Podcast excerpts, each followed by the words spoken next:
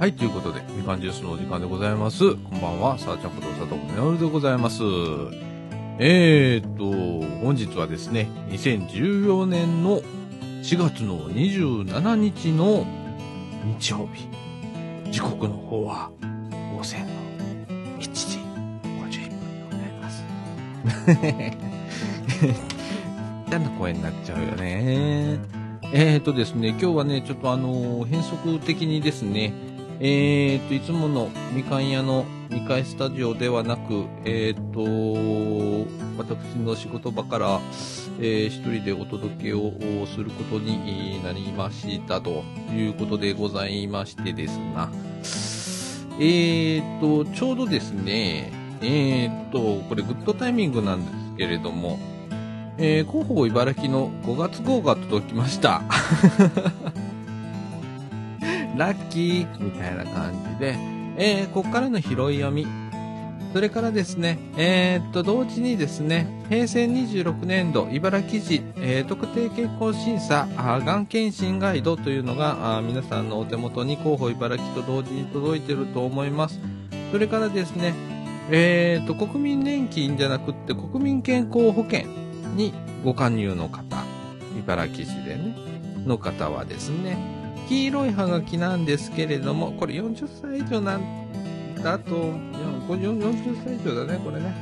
えーっと、の方にはですね、平成26年度各種がん検診等のお知らせというハガキが来ております。えー皆さんお手元、該当の方はお手元に、えーっと、届いておると思うんですが、それについてと、えーそれから、もろもろ、えーそれから、えーっと、M 姉さんの畑なおのコーナーなど、えー盛りだくさんでお届けをしたいと思います。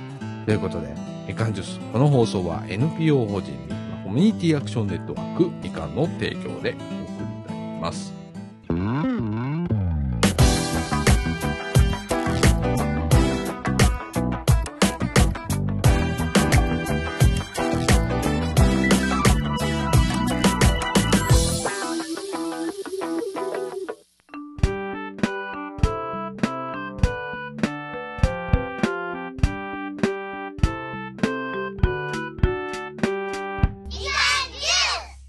ということで、えー、っとですね、中枠1はですね、広報茨城の5月号からの拾い読みということでございまして、表紙はですね、えー、っと、小学校の入学式の写真がね、えー、写っておりますね。えー、これは三島小学校の入学式の校門での写真ですね。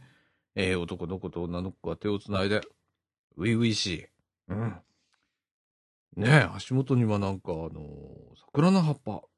ねえ。いやいやいや、おめでとうございます。ねでですね、えっ、と、特集はですね、えっ、と、あなたを応援したいからということで、ご存知ですか？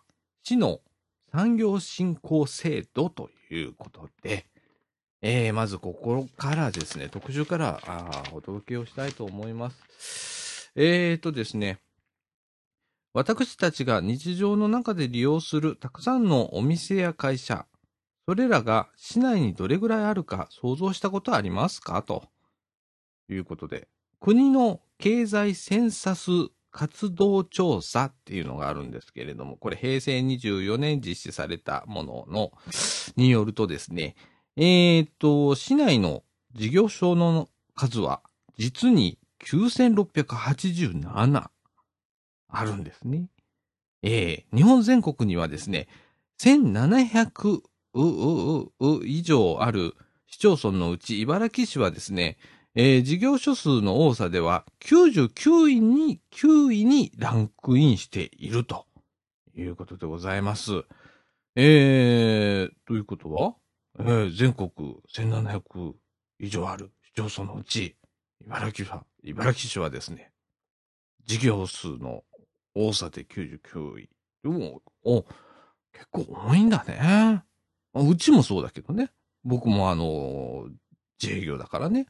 えええー市にはですね、それらの事業所を支える制度など、えー産業振興のための支援制度が数多くあることを皆さんはご存知でしょうかということでございます。えー、産業の振興は市の発展に欠かせないもの。今回の特集では人と事業所に焦点を当てながら市の産業振興のための制度を紹介しますということでございます。これ全般的にはですね、商工労政課というところがやっております。お問い合わせはですね、620、えー、1620、えー、620、1620、えー、商工制、えー、商工労政課というところがやっております。はい。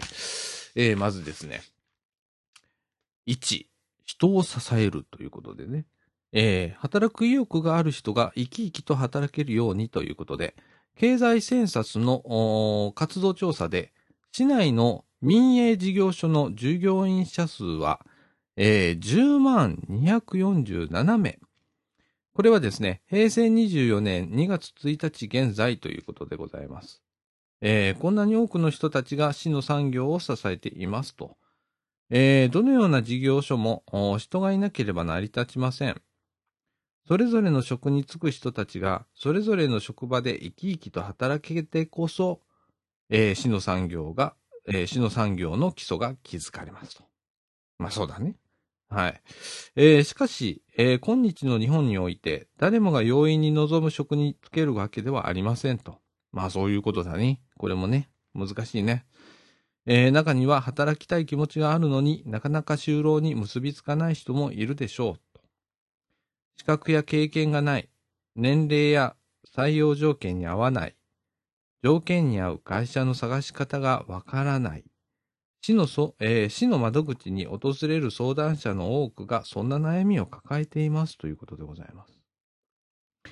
えー、次にですね、えー、就職活動の支援を総合的に実施しますということで、えっ、ー、と、し、これね、あの、えっ、と、よく、こうね、えー、ハローワークとか、ね、もう、すぐ思いつくのはハローワークみたいなところね、えー、思いつくんですけど、これ市もやってんだね。就職サポートセンターというのが、えー、茨城市ではですね、えー、茨城市の市役所の本館7階、えー、商工労政課内にありますということでございます。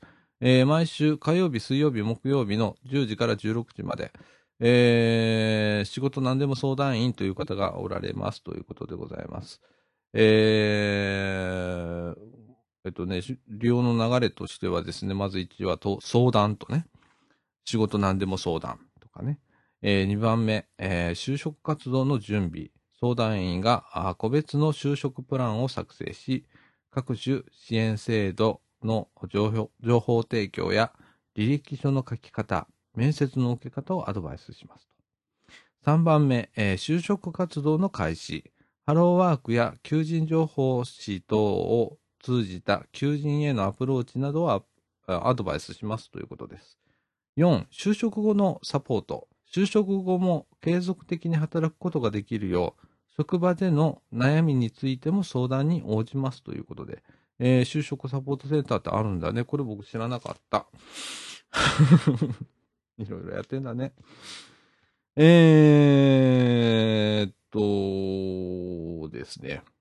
えー、就労に関する悩みを解決するためには、就労までの道のりの各段階に応じたサポートが必要ですと。市では、あ求職者の就職活動の支援を総合的に実施する就職サポート事業を行っていますということです。例えば、合同就職面接会や各種セミナー、えー、講習会。これね、まあ、後でまた紹介しますけれどもね。えー、っと、の開催だとか、それから教育訓練の受講費用に対する助成金の交付などにより、就労機会の向上や、えー、職業、職業能力の開発を図っていますと。また、就職サポートセンターではですね、えー、仕事に関する様々な相談を受け、えー、専門機関などにつなぐことで、就労を妨げる要因をできるだけ、できる限り軽減、解消していますということでございます。就職について悩みは人それぞれありますと。個々の悩みに寄り添い、その人が就職するためには何が必要かを見極めながら就労をサポートする取り組みを今後も進めていきますということでございます。えー、そこでですね、えー、この、各種セミナーとかね、えー、合同就職説明会とかっていうのがね、えー、茨城市ではですね、市合同就職面接会、えー、っとですね、相談会というのが5月29日木曜日、えー、午後4時から7時まで、えー、受付は午後3時半からあ6時まで、えー、場所はですね、市民会館ドリームホール、えー、対象者は給食活動中の方ということでございます。内容は合同就職面接会、それから中高年齢者就労相談、えー、それから若年者の就労相談をやっておりますということでございます。えー、っとですね、えー、合同面、合同就職面接会参加希望者の方はですね、面接希望企業分の履歴書、まあ、写真も貼ってくださいねということを、それを持ってきてくださいということでございます。参加企業はですね、えー、茨城商工会議所のホームページで公開しておりますということでございます。それから、えっ、ー、と、就職支援セミナーというのもやっております。えっ、ー、と、5月29日木曜日、午後2時から3時,、えー、3時30分まで、場所は福祉文化会館の202号室、えー、対象者はですね、給食活動中の方ということで、こちらは定員40名ということでございます。えー、内容は採用担当者が、えー、見ている面接のポイント、えー、だそうです。え申し込みはですね、え商工労政課の方へお願いいたしますということでございます。はい。えっ、と、市もこういう取り組みをやっておるということでございますね。それから次はですね、今は、あの、今まではですね、働く、働きたい方側の支援なんですけれども、今度は事業所を支えるということでございます。えー、っと、創業、創業を支援ということでね、夢がある人のためにということで、えー、新しいことを始めるには勇気が必要です。ましてや、それが自分の店を開くことになると、えー、なかなか踏み出せない人もいるでしょうと。ね。そりゃそうだ。難しい。私も、ね。私もそうでした。えー、市ではそんな人を支援するため、創業促進事業補助制度として、専門家によるアドバイスや改装工事費の補助などを行っていますということでございます。これも後でまた、あのー、紹介します。えー、この制度を活用し、えー、平成25年度には12件の店舗が営業を開始しましたということでございます。えー、その例なんですけれども、まあ、くつろげる場所を提供したいという方がいらっしゃったんですね。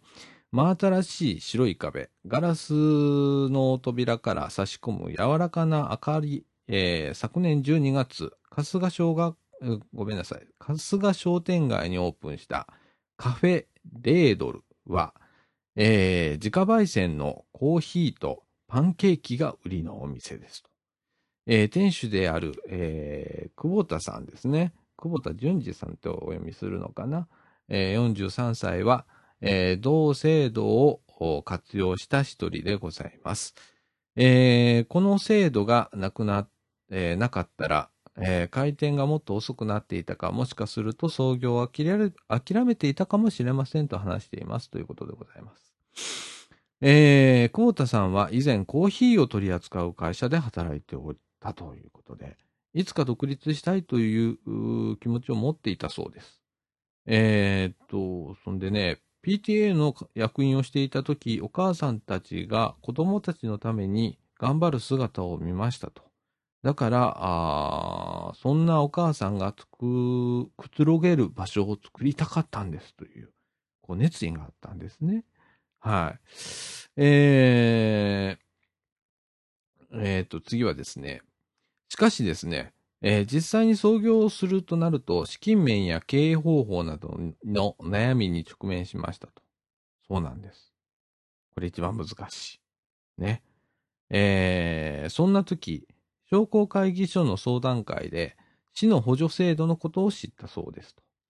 えー制度を利用して嬉しかったのが、市の職員や経営アドバイザーが親身になって話を聞いてくれたことですということです。えーより良い店にするために一緒に考えてくれたことが支えになり、創業に向けてやる気がかき立てられましたということ。そういう話をする、あそう話す久保田さんは20ページにわたる創業計画書を見せてくれましたということです。これ最初に作った時は5ページだったんですよと。そんなもんだね。わかるわかる。えー職員やアドバイザーとのの話し合いの中で、経営に必要なこととは何かを学び、それを反映していくうち、より充実したものになったんですと。えー何より、この計画書を作ったことで、なぜ自分は店を開きたいのかを明確にできたのが本当に良かったですね、とお話になっております。えー市に補助してもらったというより、市と一緒に店を作り上げたという気持ちでございますということでございます。えー今もこの創業事業事業計画書は、ごめんなさい、創創業計画書は宝物ですよということです。カフェで過ごす時間を一つのライフスタイルにと、えー創業計画書に綴られた久保田さんの熱い思いは現実になろうとしていますということでございます。えーそうですね。あのー今ね、こういう制度があるんです。ね。で、僕は、えっと、創業して今もう27年か8年間、もうわかんなくなってんだよね。えーになるんですけれども、この当時、えーあまりありませんでしたというか、あったのかもしれませんが、私は全然知らなくって、全くそういうなのに無縁だったので、非常に資金面に苦労したりだとか、それから、えー例えばクライアントさんを見つけるというところにすごく苦労したりだとか、えーししました。えーそこで、まあ、10年ほどのロスがあったりだとかっていうのがあったんですけれどもね、えー今こういうね、あの広報とかにも書かれてるようにね、市もちょっとこう、アピールをしてね、えーやってくれたりするんですね。はい。でですね、先ほどちょっとご紹介したんですけど、どんな制度があるかということで、えっ、と、創業促進事業補助制度というのがあります。対象者はですね、営利を目的として初めて事業を起こす方、えーこれはもちろん、あの、市内に限る人ということでございます。内容は専門家によるアドバイスだとか、改築費用の一部、えっ、と、限度額は50万円です。えーおよび、えーテナント賃借料の一部、これも限度額は月5万円を6ヶ月間補助してくれます。それから商店街や中心市街地で、えー小売業、飲食店を創業する場合は12ヶ月出るらしいです。はい。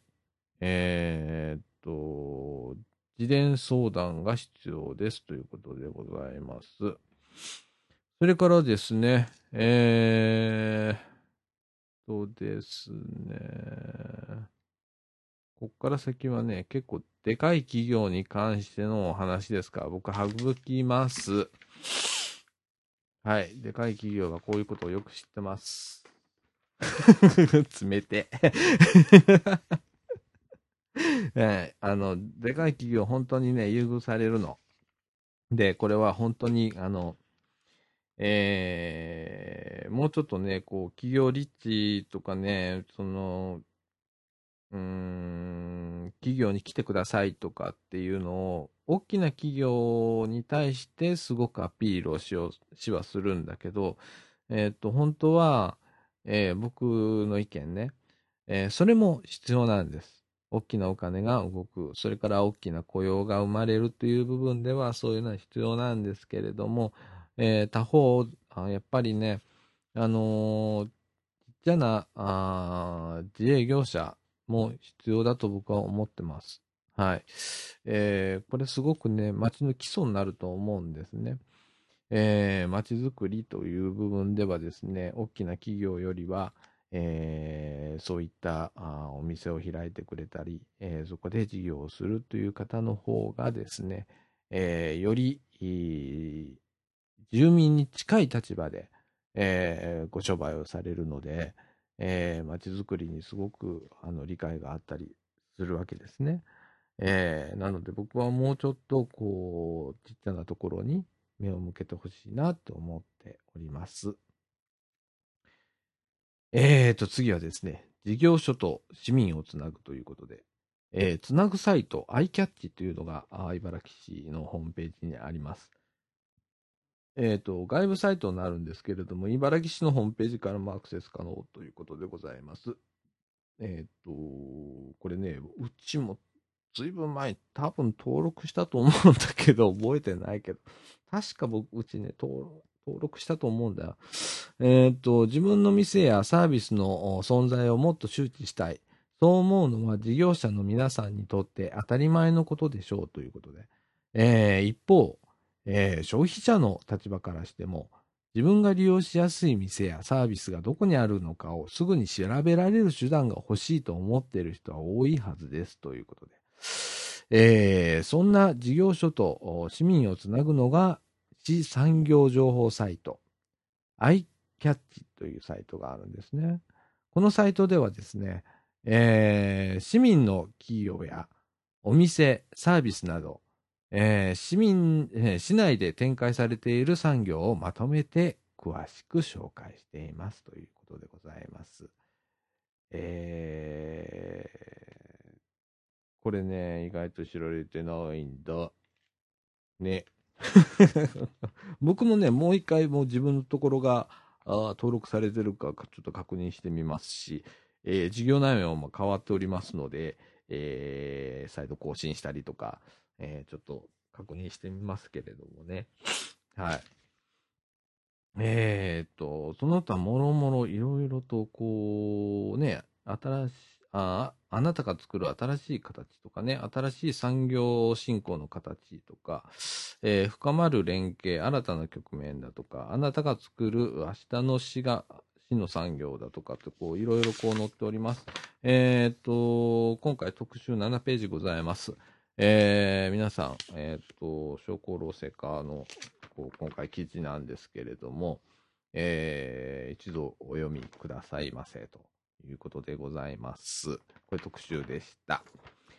それからですね、えー、ね、トピックスの中から言うとですね、まあ、トピックス1でですね、市職員採用試験の説明会がございますということで、5月27日火曜日、午前の部は 9, 月、えー、9時30分から、午後の部は13時30分から、ところは、市役所みな、えー、南館10階大会議室で行いますということでございます。まあ、市の職員になりたい方のね、えー、説明会でございますね。はい。えー、各200名程度らしいですよ。はい。申し込みしてくださいね。5月22日までです。それからですね、えー、トピック2はですね、大人の風疹ワクチン接種費用を助成しますということでございます。市では風疹の感染予防に十分な免疫を保有していない人に対し、MR、これはですね、風疹、えー、ま、これはな、マシン？ていうの？風疹今後、または風疹ワクチンの接種の費用を助成しますということでございます。え、っと、妊娠中の女性が風疹にかかると、新生児に難聴や心疾患などの障害が発生する恐れがあります。妊娠を希望する方は、予防接種を受けることをお勧めしますということでございます。えー、こちらもですね、えー、っと、広報、茨城の方に詳しく載っておりますので、ぜひご覧くださいませ。はい。それからトピック3、えっ、と、市税、えっ、とですね、国民健康保険等の収納がですね、夜間休日窓口を開設しましたということでございます。えっ、と、市税だとか、あ清掃手数料、えー、それから国民健康保険料、介護保険料、えー、保育所、保育料を納めていない人は支給、最寄りの金融機関で納めてくださいということでございます。また、平日に銀行へ行けない人や納付相談がある人のため、夜間や休日窓口を開設しておりますのでご利用くださいということでございます。えー、っとですね。平日夜間及び休日、えっ、ー、と、括弧、日曜日の午前中は除くはですね、えー、市役所の玄関が閉まりますので、えー、庁舎東側の本館地下通用口から入り、守衛室に、えー、な、なんかを収めに来ました。ということで声をかけてくださいということでございます。はい。えー、っと、開設日時は5月はですね、夜間窓口は19日と20日ですね、えー、20時まで。えー、休日窓口は17日と18日、こちらの方はですね、9時から、えー、17時までやっておりますということでございます。それからトピック4。えー、っと、青少年野外活動センターにユニバーサルキャンプエリアがオープンしましたということでございます。えー、自然大会、自然体験やあ野外活動を広く楽しんでもらえるよう、第4キャンプ場の施設を一部改修し、ユニバーサルキャンプエリアとしてリニューアルしましたということでございます。えー、新しく専用駐車場を設け、通路、遊歩道が舗装、スロープ化されました。あ、バリアフリーやったんだ。はやえっ、ー、と、展示案内板や展示ブロック等も設置し、利用しやすい施設になりましたということでございます。また、キャンプ場入り口周辺のピクニックエリアも一部改修し、日帰りのバイキングや散策などで、えー、より快適に過ごせるようになりましたということでございます。えー、新しくなった青少年活動野外センター、ごめんなさい、青少年野外活動センターをぜひご利用くださいということでございます。えー、ユニバーサルキャンプエリアではですね、日帰り利用は、えー、11月30日日曜日まで、宿泊利用は9月30日火曜日までということでございます。申し込みは利用日から、えー、3ヶ月前から受付しております。はい。えー、っと、市外の人を含む場合は1ヶ月前からでございます。それからピクニックエリアというのがあります。年間通じて利用可能。それから日帰りののみということでございますね。こちらは申し込み不要です。えっ、ー、と、バーベキュー等の火の使用はできませんということでございます。はい。トピック5。えー、武田市、えー、宿泊施設利用補助のご利用をということで、これこの間、うん、紹介したね。もう一度します。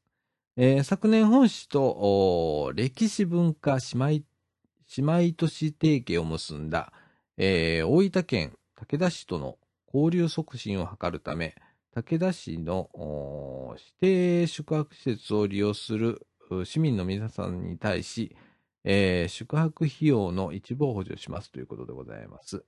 えー、場所はですね、指定宿泊施設。まあ、詳細はですね、市のホームページを見てくださいということでございます。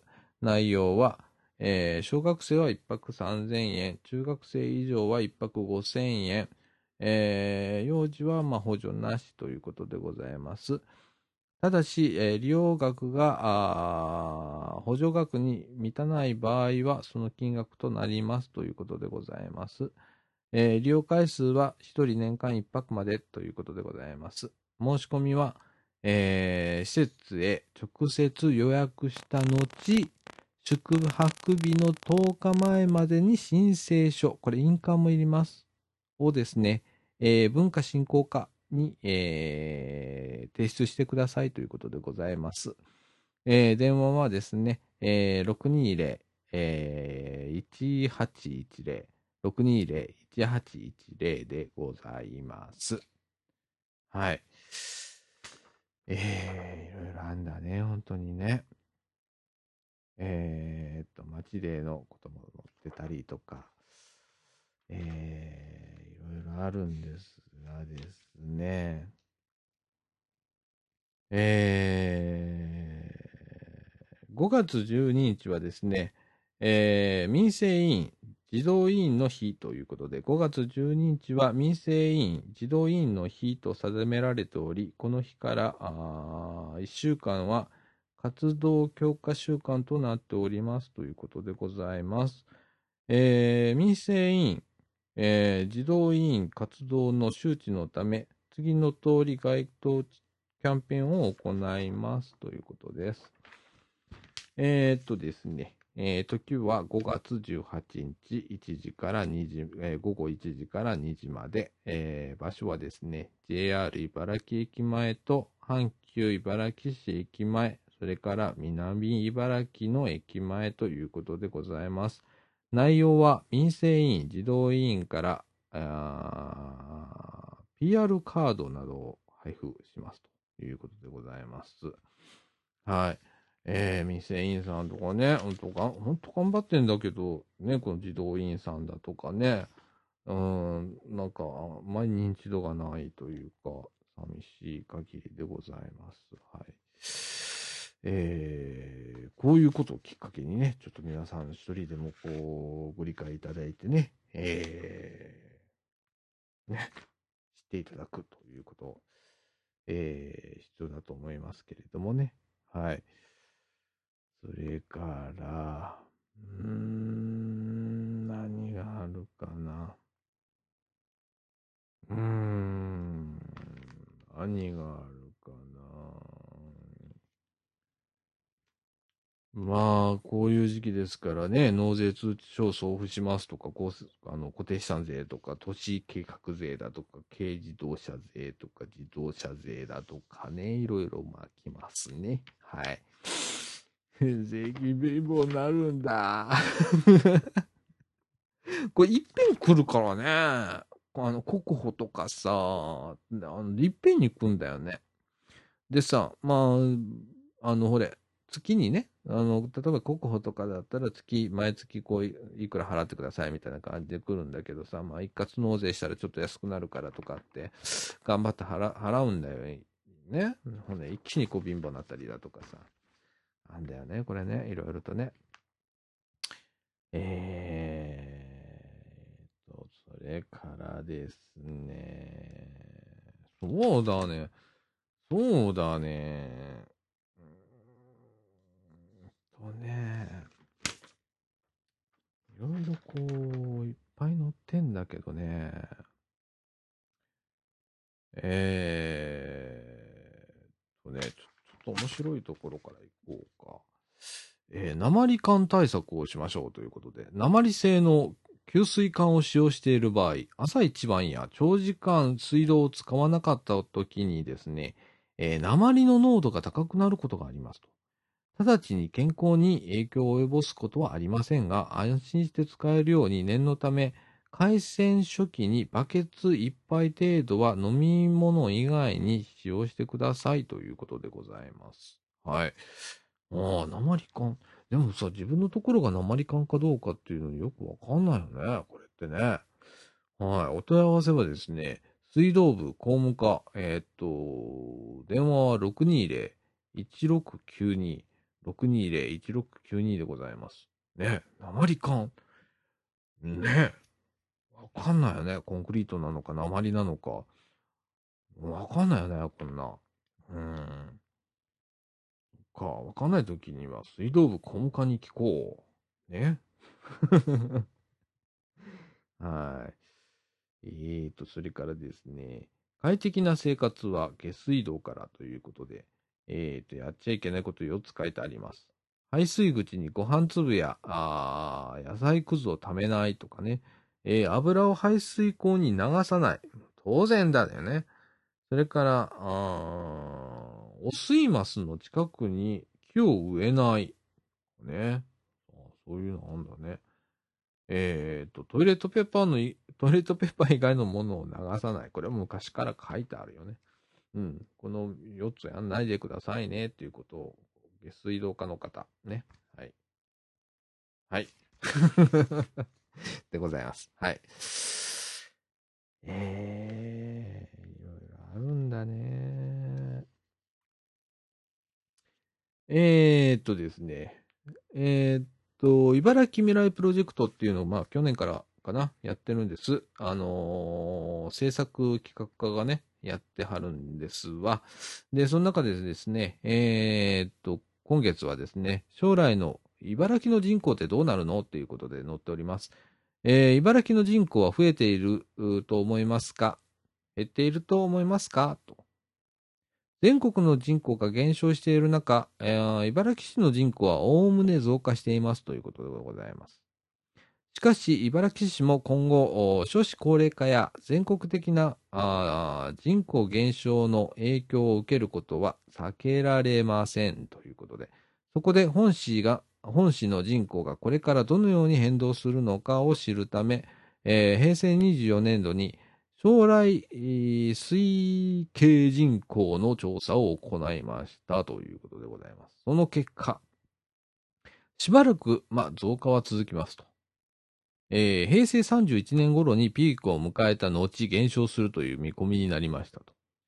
えーまた、あ65歳以上の人の割合が、えー平成22年5月、えーごめん、平成22年の5人に1人から平成37年には4人に1人になるなど、急速な高齢化の進行が見込まれていますということでございます。えー次期総合計画の策定では、このような人口減少、人口構造の変化への対策を重要なテーマの一つとして取り組んでいますということで書いてあるんですけれども、えーっとですね、これグラフ載ってるんですね。平成22年の人口はですね、茨城市。えー、これなんだ ?1000 人、1000人、1000人だから27万4800人。えー、平成31年28万3400人をピークに減っていきます。えー平成37年にはですね、27万9000人と。えーそれから平成42年度にはですね、27万2700人まで減るということでございます。はい。えー、難しい、仕方ないというか、うん、でもこ、ここに対応していかないとダメなんだよね。うん、ねえ、いろいろあるね、本当にね。ちょっとあの、時間の方がね、押してるんで、えー、っと、そうだね。えー、プラネタリウムとかホテル、あ、ホタルの、えー鑑賞会、これ6月上旬にありますとかね、まあいろいろ載っております。えっ、と、皆さんぜひですね、えっ、と、広報茨城ご覧くださいませ。これ結構面白いんだよ、ほんと読んだら。それからね、えっ、と、37本。ちょっと焦っております。えっと、えっと、平成26年、茨城市、えー特定健康審査、がん検診ガイドというのが来ております。えーこれ保存版になっておりますが、今年からですね、特定健康審査の受診料が無料になりましたということでございます。これはですね、えー茨城市の国民健康保険の加入者に限りますということでございます。えーっと、中にいろいろ書いております。40歳以上の方がま対象になったりするんですが、一部、がん検診の中ではですね、子宮がん検診なんかは20歳から39歳の方も受けられるものもございますということでございます。えーと、あとですね、若年健康審査ということで、年度中に16歳から39歳の方は1年に1回受診できるようなあものもあったりだとか、えーするわけですね。えーっとですね、対象者の方にはですね、えーっと、まずですね、今うちに来てるのはですね、えー平成26年度各種がん検診等のお知らせというハガキが来ております。えーその中にはですね、えーちょっと黄色いハガキでね、縦長のね、ハガキなんだけど、えっ、と、1、2、3、4、えー8種類のね、えー検診、えーが受け入れますと、がんとかね。えーその中でもう、あの、じもう自分受けちゃったよっていうやつにはもう受診済みですとかって書いてあります。例えば僕だったらもう肝炎検査とかね、胃がんリスク検診はもう受けてるんで、それは対象外ですとか、あの、受診済みですとかって言って印刷してくれてます。えっ、と、それぞれ500円とか300円とかなんで、えー非常に安いので、えーこれは平成27年度の、平成27年 ,7 年の3月末まで、えー受けれます。えーこれとは別にまた、あのー検診の、なんか、封書に入ったようなやつが来るんだよね。はい。えーなので、えー皆さん、受けてください。受けてください、これ。国民健康保険、ご加入の方。ね。会社も前前も言いましたけれども、えーこの放送では酸っぱく言っておりますが、えー会社に入られている方はですね、えー健康検査が必ずあるわけなんですけれども、ね。あの、国民健康保険加入者、ね。例えば、あーお年寄りの方だとか、それから私みたいに自営業者の方はですね、えーこういう検診を受けるわけですね。えーえー受診率が大変低くなり ます。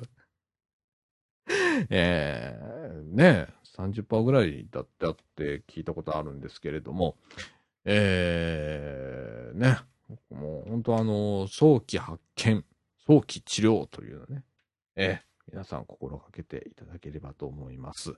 えー以上ですね、えー広報茨城と、それから茨城市特定健康審査官検診ガイドのお知らせでございました。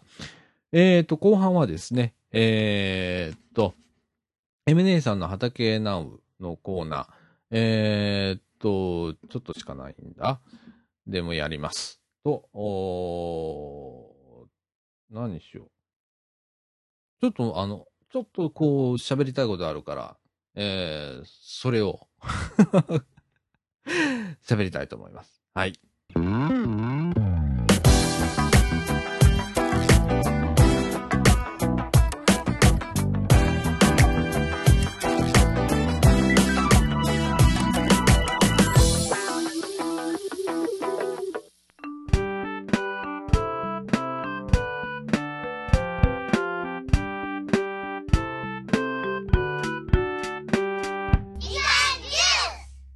ということで、えーと、中川国のお時間でございます。えーと、まずはですね、エム姉さんの畑直のコーナーからいきましょうか。はい。えーと、ちょっとこれ今ね、今2時34分、これ真夜中でございます。おたけびはできません。なので、えーと、静かに、エム姉さんの畑直のコーナー、イエーイということで。何やってんだ、こんな時間に。っていうことで。えー、っとですね、えー先週以降、4つ書いてくれてんのかな？はい。えー、っと、4月24日、ほうれん草、立派に育ったよ、ということで、ツイピックドン。えー、っと、ほうれん草ね。わっさと、わっさと。ねえ。実はですね、あの、僕ね、ええ行ったとございますよ、M 姉さんの畑に。ね、えーっと、あれいつだっけ？これ24日くらいだったんじゃないかい？ねえ、M 姉さん。ねえ、あのーちょっと畑、自転車ね、乗って、こう、あのー畑、見に行こう。ええ。で、ほうれん草とかね、もう本当いろんなもんをね、あの、紫アスパラだとか、もう、なんだ、いろいろもらったのよ。ねえ、とスナップエンドウだとかね、あの、何、ナッパ類だとかね、いろいろこういっぱいまたもらってね、ええ。本当あの、うちの神さんが喜んで喜んで、嬉しい嬉しい、ということでね、ええ。いやーなんかね、本当にいろんなもん、ね、あの、植えてらっしゃって。ほんとね、ちゃんとしてんだよね。きとめさがやっぱ出るね。毎年言ってっけど。はい。えー、それから、あ同じ4月24日、紫アスパラガスも立派にニョキニョキということで、ツイピックドンっていうか、これね、えっ、と、皆さんツイピックドンって言ってもわかんないと思うんで、えっ、と、ぜひですね、えっ、と、m アンダーバー、畑アンダーバーナウ、ね、これ検索していただいてですね、え出てきますので、えそこから見ていただいて、ぜひフォローをしていただければと思います。はい。えーそれ読んでおりますのでね。はい。えー、じゃあ、ツイピックドン。紫アスパラということでね。はい。えー、今回私いただきました。はい。紫アスアスパラ。あの、ほんとね、アスパラといえば緑じゃないですか。ほんとね、紫色なの。でね、えっ、ー、と、自分もちょっとね、今回ね、えっ、ー、と、アンチョビのパスタってやったのね。でね、あの、ちょ茹でた。茹でたらね、緑色になるの。で、普通のアスパラになるんだけど、あのね、あの、M 姉さんとこからいただいた野菜全般的に言えるんだけど、あのね、なんだろう、ちゃんとね、こう、野菜の味がする？っていうか、なんて言ったらいいんだろう。こう、あの、M 姉さんのとこの野菜食べるとね、スーパーの野菜がね、味気なく感じるぐらい、あの、青臭いって言ったら変な言葉になるんだけど、ちゃんとこう香りだとか、そういうのほわっとするものだとかっていうのが、ほんと伝わるんだよね。あれやっぱ違うんだろうね、きっとね。うん、大量にこうね、生産するのと、ね、あのー、こう、一生懸命こう、愛情を込めて作るのって、やっぱ違うんだね。うん。えーと、同じ4月24日、これから植える苗や種の種類ということで、えー、じゃあ、これから植える苗や種の、種の準備ということで、苗は、きゅうりとゴーヤとかぼちゃ2種類と。種は落花生、オクラ、トウモロコシと、去年取っておいた、あ冬瓜とひまわりということでございます。はい。えー、去年落花生、オクラ、去年トウモロコシうちいただいたかないただいたかもしれないね。冬瓜もいただいたね。はい。えー、とかね、きゅうり、ゴーヤ、かぼちゃ、2種類。ね。いや、あのね、落花生うまいんだよね、胸さんとこ。茹でたやつ。ねえ。あれ結構うまいんだよね。やめられないんだよね。あと、オクラもうまいしね。去年はちょっと動画作りすぎたんだよね、ムネさんね。えらいことになったんだよね。今日、今年はちょっとこう、数、あの、控えようかな、なんておっしゃってましたけどね。えー、リピクトン。はいはいはいはいはいはい。苗がこうね、いろいろありまして、落花生はこう、なんていうんかな、えー、種、ね。オクラも種。えー、トモロコシは夢のコーンとかって書いてありますね。はい。えー、それから冬瓜とかひまわりは去年取っておいたあ種。ねすごいですね。いやいや。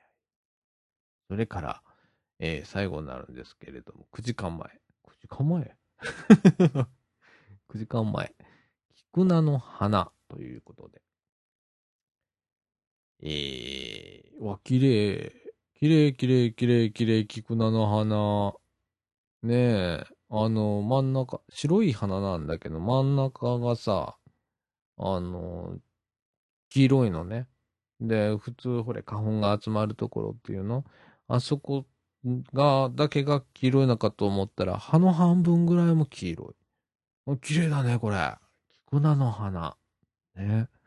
まだつぼみが裏側に何個か見えてますけれども。非常に綺麗ですね、菊菜の花。こうなのもね。こんなんやってなかったら僕、あの、一生知ることないと思うよ。菊菜の花ってね。えー、以上でございます。ありがとうございました。えー、メネさんの畑直のコーナーでした。えー、っと、じゃあ、どうしようかね、これから。えー、っと、終わってもいいんだけどね。2時40分でございます。真夜中でございます。寝ろと いう時間でございますが。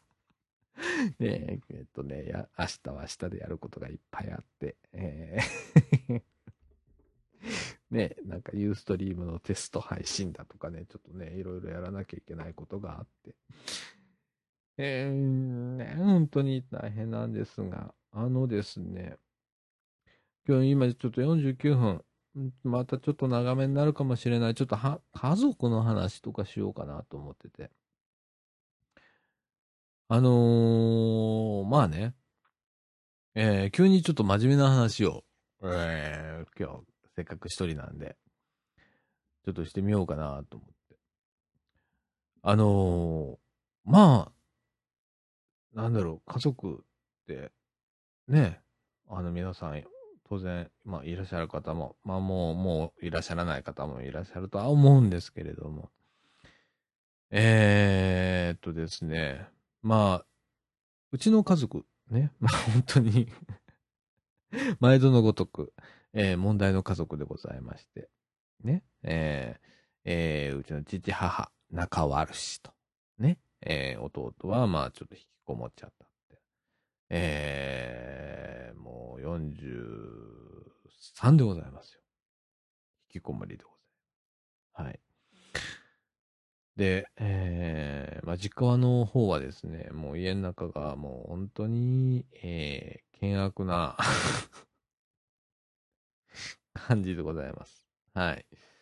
えー、その中で、まあ、どうしたらいいんだろうということで、もう10年ぐらい、もうずっとこう、ね、えー、まあ白浜というところにいるんですけれど、和歌山県のね、えー、地元の社協の方に支援をしていただきながらですね、まあちょっとずつ、まあ一つずつ何かをこう、解決をしていくという取り組みをしていただきながら、まあ私もですね、えー、まあ距離がね、ちょっと離れてるもんで、まあちょっとこう、同じ家族の中でもですね、まあ距離を置いてる分だけ話しやすかったりだとか、例えばその、えー、仲の悪いその3人ね、えー、の、とのコミュニケーションが、まあ、中の人間より取りやすい立場ということで、えー、今までずっとやってきたんです。で、ほんといろんなことありました、この10年。ほんとね、あのー、うーん、ほんとね、うーん、帰りの電車の中で泣いたこともあるしね 車で運転しながら泣いて帰ったこともあるし、とかって、いろいろあったんですけれども。そう変化はございません。今のところ。えー、事態がね、何かこう良くなるかというと、そうではない中で。えー、まあ弟の方はですね、まあ少しずつ外へ出るということを始めました。えー、ここ数年の話でございます。で、これは本当に一重に、えー、白浜の社協さんのおかげなんですね。えー、本当にあの根気よく、もう10年の間、声をかけ続けていただいて、で、えー、本当僕は頭上がらなくって、えー、その中でまあ、うん、まあ前も話したと思うんですけれども、えー、僕はできることは何だろうっていうことを考えたりだとかした中で、えー、うーん、難しいな。こういう話するの難しいな。どこまで話していいのかよくわかんなかったりするんだけど。えっ、ー、とね、うーん、めちゃくちゃなんかあの、今までね、僕もそうだったんだけど、まあ、うちの父と母というのは、僕がちっちゃい時からすごく仲が悪くって、で、もう幼少の頃から仲が悪いと。で、まあ、ね、えー、小学校上がる前から、親のこう顔色を見ながら過ごす毎日みたいな感じだったところがあって。で、まあ、それが原因かどうか、今となっちゃわかんないんですけど、私もまあ、ね、えー、中学で引きこもりをしまして、えー、高校で登校拒否と。プラス、家庭内暴力というようなことをね、やってて。で、うーん、親のせいだとずっと思ってた頃があって、これ、こうなったの親のせいだと。なんかイライラしたりだとか、ね。うん。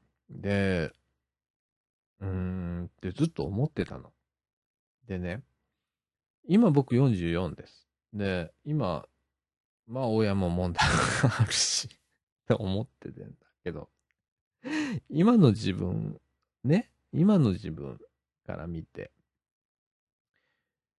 あの、決して、こう、親のせいで自分の人生がこうなったとかっていうことではないなという、僕はそう思えるようになった。うん。これはなん、なんでかって、あの、時々考えたりするんだけど、あの、一つはね、親のそういう姿を見て、反面教師みたいに、まあ僕はこうなりたくないとか、ね。えー、例えばまあ、えー、ああいやこういうみたいなね、うちの、まあ、あの、父母そうなんですけれども、それでもう、ケンケン学をやって、もうすごいことになるんですけれどもね、喧嘩でね。で、あの、僕はそういうことをもうしないと。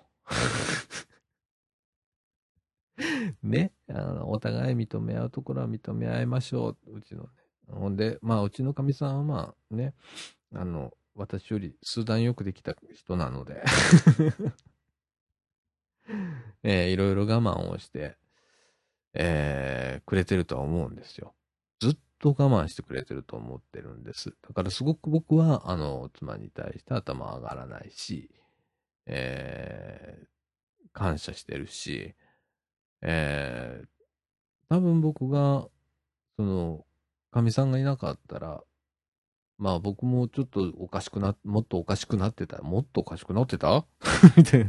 うん、おかしくなってたと思うし、えー、ねえ、あの、うん、ねこれ聞いてうちのかみさんにさあちゃん、あの、かみさんのことをこう褒めてたよなんて言わないでね。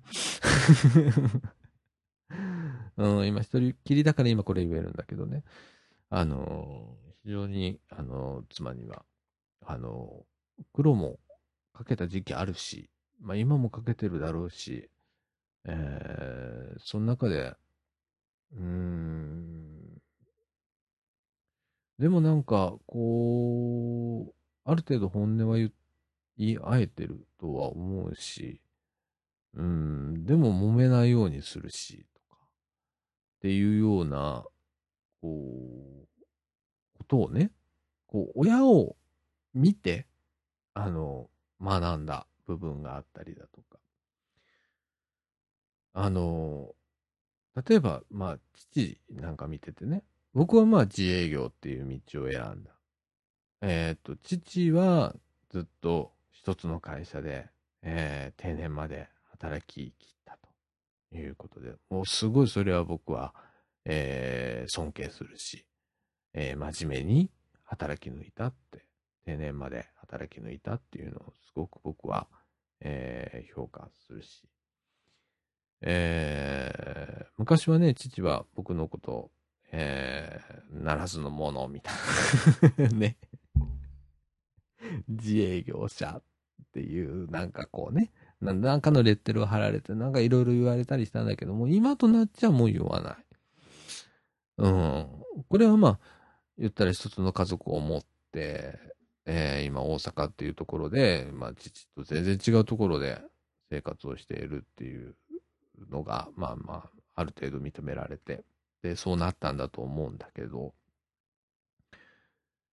それまではすごく、こう、親とも、僕もね、親ともすごく、あの言い合いをしたりしたとかしたんだけど、今、うん、僕はあんまり親と言い合いをしなくなったというか、あんまりこう、うん、ね一時期はすごく険悪な時期があったりだとか、白浜行っても実家には泊まらないとかいう時期があったりだとかっていうのは確かにあったんだけど、うーん、まあそれやっててもまあなんともならないなと思って。で、とりあえず合わそうと。相手に合わそうということで今、ずっとこう、ここ何年かは付き合ってて。で、もう、ねえ、えー、いろんな家族っていう形態あると思うのね。その、えっ、ー、と、平穏無事でさ、よくできた親で、まあ何ができ、よくできた親かっていう定義っていうのもあるんだろうけれども。ね、一般的にこう、えー、優しいお父さんと優しいお母さんがいて、しっかりしてて、で、子育てをちゃんとしてとかっていうご家庭とかね、えー、もう全然っていうのからもういっぱいいろんな形のね、あの家族があると思う。もう、それはもう全然あっていいと思うんだけど。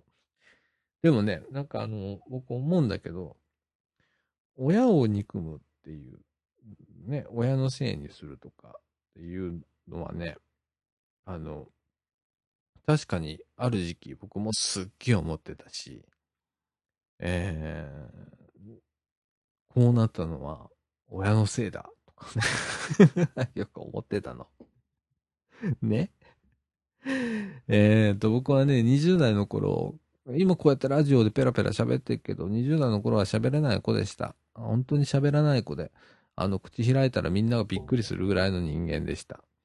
で、なんでこれだけ喋れるようになったかっていうのを、まあ友達が、まあいろいろこうね、あの、商売するにはこういうことをしないとダメだよとかさ、そういうことを教えてくれた方がいらっしゃったり、周りにこういろんな友達がいたっていうこともあって、で、徐々に喋るようになって、30代の頃にはもうペラペラ喋ってました。で、これはもう必然だったんだよね。生きていくっていうことは、えー、僕にとってね、僕にとってよ、みんなはどうでも、もういろんな生き方があるからどうでもいいんだけど、僕にとっては、その自営業として、えー、営業もしないとダメだし、お客さんとコミュニケーション取って、で、お客さんが、思ってることを言いやすい環境に持っていく話術っていうことを身につけなきゃいけない立場だったから、えー、それを一生懸命、こう、20代の間、いろんな人に教えてもらって、身につけて。で、今こうやってね、あの、ラジオとかするようになったんだけど、あのー、それまではね、本当に喋れないのも親のせいだと。こんなになんか、まあ20代のうち俺はほとんど食えなかったから、あのー、その間は、なんか、親のせいだ、みたいな。なんでも親のせいだ、みたいなことを言ってたんだけど。ね？当然親とも衝突するよね。で、ほんなら余計そうなるよね。うん、でもね、なんか、なんかの時点で、その、おまあ、最初親から文句を言われる立場だったのが、どっかのこう、年を取るとともに逆になっていく時期があるような気がして。例えば、えー、っと、親は老いていきますよね、どんどん。えー、うちの親でも今年、父が75ですよ。が75になるのか。この8月で。ね。えー、母が72でございますよ。ね。で、僕が44でしょ？で、昔は僕はまあ子供で、親は親、みたいなところで、あ本当にあの大人と子供の関係だったのが、えー、大人の、大人と大人の世界になっていって、で、そっから、うーん、多分ずっとその大人と大人の付き合いになっていくんだと思うんだけど、そこで親のありがたさとかっていうのが、ちょっとずつ分かってくるんだよね。あの、いっぱい苦労はさせられてるよ。実家のことで。ね。えー、僕はあの、こんな親、親がまあね、あの、こう、なんていうかな、実家に、が安定だったら、ね。えー、僕はこんなに白浜行くことないし、ね。月に一回白浜行くこともなかったろうし、えー、もっと自分の時間が作れたりだとかしてたんだろうけれども、えー、うん。でも、なんか、うん、自分のじ、まあ、ね、あの、親がこう、いろいろ問題があったから気づいたこともいっぱいあるし、例えば社協さん、白浜の社協さんとのお付き合いとか、えーそこから広まった、えー人脈とか、これをね、商売抜き、完全に商売抜きの、人間的な、こう、付き合いだとか、っていうのがね、わっと広がったりしたのも、白浜でそういう社協さんに出会った、あの、おかげだし、まあ、それはまあ、親父が、まず、えー白浜でそういう機関に飛び込んだっていうのがきっかけで、えー始まったことだし、えーもう、ね、最後にはみかんまで、このラジオをやってるみかんっていうのにたどり着くっていうところも、これ白浜の社協からのことだからね。本当あのー何が、何がこう、ね、いい悪いとか、でも本当、わかんないね。あの、長いこと生きてると、まだまあ44だけど、まだ先長いけど、まだ俺はあの、倍以上生きる予定だからね。うん、あの、100近くまでは生きようと思ってるから、あの、あのいいんだけど、うーん、長いこと生きてるといろんなことあるよ。ほんと。あのー、ほんと、あの、多分、みんなっていうか、普通っていうのもまた変だし、難しいんだよね、言葉が。えーっと、僕の周りにいる、少なくとも僕の周りにいる方と僕っていうのはちょっとやっぱり違うのね。家庭環境も違うし、えーやってることも違うし。で、なんだろう。うーん、生き方も違うし、えーね、僕の周りの人間って割とこう会社に入っちゃって、ね。で、あの、僕にとって会社に入って、こう、会社員っていうのは、すげえ人だなっていつも思うのね。あの、本当そう、尊敬すんの？俺会社で働いてる人のことを。俺ではできねえとかって思うの。で、僕はまあ自営業として、で、逆にまあその会社員の人から見ると、うわ、すげえなって言われたりするんだけどさ。あのー、うーん、あの、うん、絶対的に今少ないじゃん。自営業やってる人って。まあ、あの、ほとんどがね、あの会社員になっちゃったっていう世界で。で、ちょっと家族とは話、あのー話外れるんだけど、今度労働観みたいなことになっちゃうんだけどさ、あのー僕の中で、その、会社を選ぼうが、あのー自営業者やろうが、まあ、どんな働き方であろうが、いいと思うの。でね、あの好きなことで、こう、飯を食えるっていうのは、一番幸せなことだとは思うんだけど、なかなかそれはないと思ってるし、えー僕は好きな、あの、業界に入ったつもりではいるんだけど、えーやってるうちに、えー時代も変化していくし、えー、例えばまあ、あの、例えば僕なんかはコンピューター業界だから、コンピューター業界ってどんどんどんどん時代が変わっていくよね。で、その中で、昔は好きだったんだけど、だんだん違う方向行っちゃったとかね、いうこともあるのよ。で、えー、っと、だから、好きなことで生きていくっていう、うーん、のは一番ね、あの、好きな職業について生きていくっていうのはすごく、あの、幸せなんだろうけれども、えー、っと、なかなか それは、どうなのかね。あの、ずっと考えてんだけど、あの、そんな好きなことやって生きていけるってすごい幸せなことじゃない。でもなかなかないよね。僕がじゃあ、あの、この業界、ね、今、えっ、ー、と、本業はウェブ制作ですね。やってます。本業はってもうこれしかやってませんが、えー、ね、ウェブデザイナーとして働いてますけれども、えー、じゃあこれが本当に好きかというと、あの、苦しい。うん、もうしんどいよ。しんどいよ。で、楽しいかっつったら、楽しかないよ。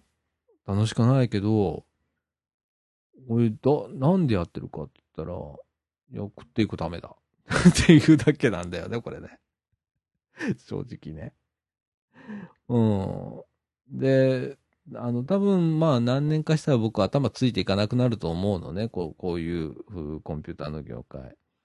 で、次のことを僕、そろそろ考えなきゃいけないなと思ってて、で、何をするか、これから先とかね。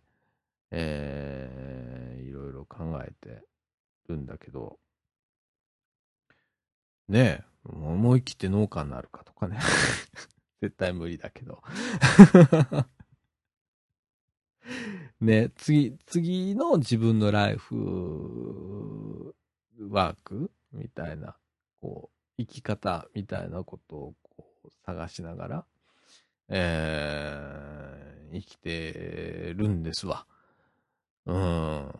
あの、なかなかこう、ね、あの、うちの親父みたいに、えー、もうずっと働き、同じ会社で働き通して定年までっていう生き方っていうのがすっごく、今となっちゃううちの親父はすげえなって、本当思うし、うーん、ねえ。まあ今そういう社会じゃなくなってきてんのかなっていう気もするし、ちょっとわかんないんだけどね。あの、ね、あの、終身雇用だとかっていう時代でもないんじゃないかっていうようなね、えー、声もあるし。うん、僕はようわかんないんだけどね。終身雇用がいいのか。僕はどちらかというと終身雇用っていうのはいいんじゃないのって思ってる方なんだけどね。あの、気軽に考えてるから。うん、あの、なんだろう。えー、いつでもクビにできるような制度とかさ、そうなんだったらすげく言ったら、ね常に次のこと考えなきゃいけないわけでしょ？その、心配をしてなきゃいけないわけでしょ？めっちゃ大変やんか、そんなん。って思うんやんか。来年じゃあ、ここの会社で働けてんのかっって言ったらわかんないっていうようなのってすっげえ不安なんじゃないかなって。逆に言うと僕なんかもそうなんだよね。自営業者だから、来年仕事あっかなっていう保証はないからね。これ、あの、年末に仕事あっかなっていうような保証はない。本当にそうなの。本当にそうなのよ。ね。例えばね、僕昔こんなことがあったの。あのー、その頃は、ある旅行代理、大手旅行代理店の仕事を、全体の9割がその旅行代理店の仕事だったの。で、9.11、ね、アメリカでありましたね。えー、ビルに、えー、飛行機が突っ込んできましたと。それをテレビで見てて。で、うわ、すげえなー、すげえことが起こったなーと思ったら3日後には僕仕事なくなってた。3日後だよ。3日後に仕事がなくなってたの。9割。もうそれからまあ考え方変えたんだけどね。あの、分散しようとか 大きな企業にね、えー、囲われてるのはすごく、あの、その時は安定するんだけど、えー、何か起こった時には一気になくなるぞというようなことから、えー、こう、また、じゃあ中小にちょっと寄ってみようかだとか、ね、マーケティングをするわけなんだけど、うん、あの、そういう心配があるわけよ。で、だから僕は終身雇用ってすごく大切じゃないかなと思うのと、やっぱり会社法っていうのが、ね、昔は会社は、えー、社員とその家族のものだという世の中から、それから、えー、法が改正され、えー、会社は株主のものだというようなことになった途端にですね、株主様、株主様ということになるわけですよ。あじゃあ当然ですね、得た利益はですね、株主の配当金に回されるわけですね。えー、じゃあ、賃上げどうかって言ったらもうさっぱりなるわけじゃないですか。二の次ですよ。もう、労働者は。でも会社を動かしてんのは、えー、社長でも、おやらさんでもないのよ。本当は現場の人間が動かしてんの。そことかね、なんかあの、すごくこう、あのー、見直さないといけない部分があんのかなって思ってんのね。で、あとは、あのー、会社になかなか入れない人とかいるわけじゃん。例えば、僕もまあそうだったけど、あんまり喋れなかったとか、えー、人付き合いが苦手だとかっていう人って、まあ、いるじゃん。で、そういう人がどうしていったらいいかとか、あのー、フォローアップみたいな感じでね。あのー、僕ね、そのままの、その、えー、例えば、人付き合いが苦手だとかっていうまんま会社に入っていくっていうのはちょっと困難かなと思うのね。そこまで会社が合わせてくれるかというと、実はそれじゃあ会社が回らなかったりするっていうのが僕は現実だと思ってるのね。えー、なので、やっぱあのー、そこのこうコミュニケーション力をつける、えー、ことだったりっていうのは必要だと思うのね。あの、あとはまあ障害を持たれた方とかはまた、またまた別よ。また別だけど、えー、少なくとも、こう、性格的なもので、えー、喋るの苦手だとかっていうのは、えー、あるある意味、どっかで克服をしていくっていうことが必要なんじゃないのかなと思ったりもするし、えー、うん、本当難しいよ、難しいんだけどね。いろんな、いろんな人がいるから、いろんなパターンの人がいるし、いろんな家族があるし、もう難しいんだけど、あの、僕が今回言いたいのは、まあ、まず一つは、えー、と、若い人がね、やっぱ親、親とな対立したことがあるとか、えー、親になんかわだかまりを持っているとかっていう人は、なんか親をこう、憎んだりだとか、なんかあったら親のせいだとかって思ってる人がいたりだとかするとは思うんだけど、えー、時が経ったら、うん、きっとね、きっとだよ、えー、親に感謝する時が来ると。僕は思うのね。うん。えー、それは多分自分が、まあ、安定した時だとは思うんだけどね、少しね。うん、あの思うことと、それから、まあ、うん、うちは特にね、弟が、まあ今、引きこもりの状態から少しずつだけど外へ出てとかってやってる中で、えー、もうね、あの、家族の中で解決できないことってあんの。本当に。もう無理っていう。あの、本音の、本音と本音の、あの、ぶつかり合いで、もう解決しようがない。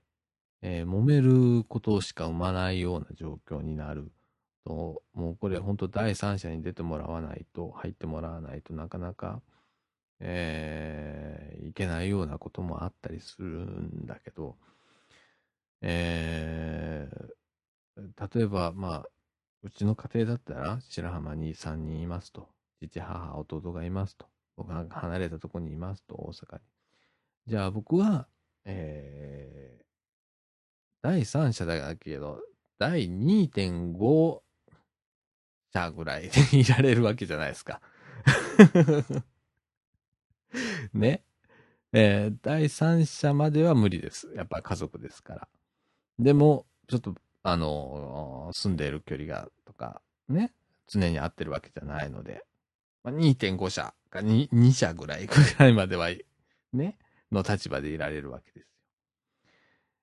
うん、そういう中で自分ができることと、あとはまあ自分が長男だからねっていうこともあるんだけど、えーできることっていうことをずっと探しながら、えーそういうところ、社協さんだとか、町とかの、こう、ね、助けを借りながら、えー今、えーなんとかやってるわけでございます。ええあもう生きてるって本当しんどいなーって本当ずーっと思ってたの。本当思ってたの、この10年ぐらい。で、うんとね、今でも思うことある。今でもよく思う。しんでえな。もう本当しんどいなって思うこと。たくさんだけど、うーん、なんだろうね。あの、今、うーん、じゃあ、どうするとか、うん、考えたときに、うん、やっていくしかない。し。僕はまあステレ、ストレートに、あの戦っていくって言ったら変だけど、うーん、ストレートにストンと、えー立ち向かう方なので、うーん、しんどいながらも、えー、うん、続けていくんだろうな。親との関わりだとか、弟との関わりだとか、見捨ててしまえば済む話なんだけど、いやー、こういう性分なんで続けていくんだろうなって思ってます。はい。よくわかんない話になっちゃいましたけれども。うーん。あの、うーん。うーん。しんどいっすよ。でもまだ笑いが出るからまだ大丈夫。まだ笑いが出るから大丈夫。ね。うーん。ほんとあのしんどい時はしんどいからね。うーん。どうしたらいいんだろうとかね。どうしたら理解をしてくれるんだろうとかって、思ってる時が一番うまくいかなかったりね。うーん。ほんと難しいね。うーん。その中でね、まあちょっと今、みかんの活動の方をちょっと、えー、控えてる、控えてるって言ったらちょっと語弊があるな。ちょっとこう、やめて、いや、うん、減らしてるのね。うん。本当あのーうん、あの、このまま、こう、フェードアウトする気はないんだけどね。まだやりたい。や、やれなきゃ、やらなきゃいけないこととか、やりたいこともあるし。でも今ちょっとこう、立て直しを自分の中でしようかなと思ってる時期で、えー、うーん、ま、白浜の活動もそうなんだけど、ちょっと今、自分を整理してる状態で、あの、家族とかも別で、もう自分、自分の立て直し今、あの、気持ちの整理だとか、えー、本当はあの、いろいろあったんで、うーん、ちょっとこう、病んでた感じがあって、えー、正直、ちょっと大変な感じがあったので今は、今は、ちょっと今、ゆっくりさせていただいて、で、ちょっと落ち着いたらまた僕、あの、大暴れすると思いますんで、はい。で、あのこのみかんジュースはね、まあ200回までやるって言ってるんで、これはあの僕はやります。いくらしんどくても、あの、この、あの、高に200回やりますって僕言っちゃったら、僕200回やるんで、えー、こういう拙い話ですけれども、ぜひ、あの、聞いて、なんか少し感じ取っていただければなって思います。はい。えー、ごめんなさい、いろんな話を。しょうもない話。ね、あの、うん、よくわかんない話でしたけれども。えー、そんな感じでございます。時刻の方は3時16分でございます。朝になっちゃいます。えー、ということで、えー、すいません、いろんななんか変変な話しちゃって。はい。えー、っと、じゃあ、えー、この後エンディングへ行きたいと思います。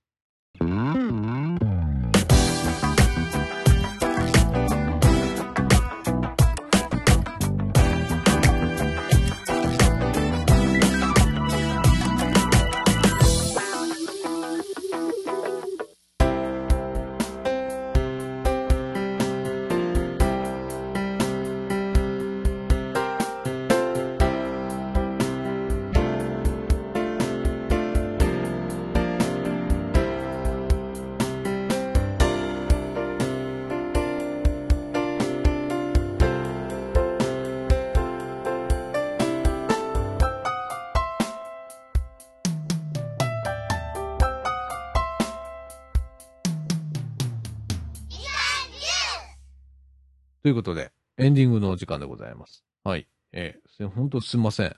なんか まとまりのない話を。おかしいな俺さっきさ、頭の中で割とこうし、一回シミュレーションで頭の中で喋るんだけど、あれの時うまくいったのにな全然こう本番になるとダメだね。とね、まだまだいけませぬな。修行が足りませぬな。はい。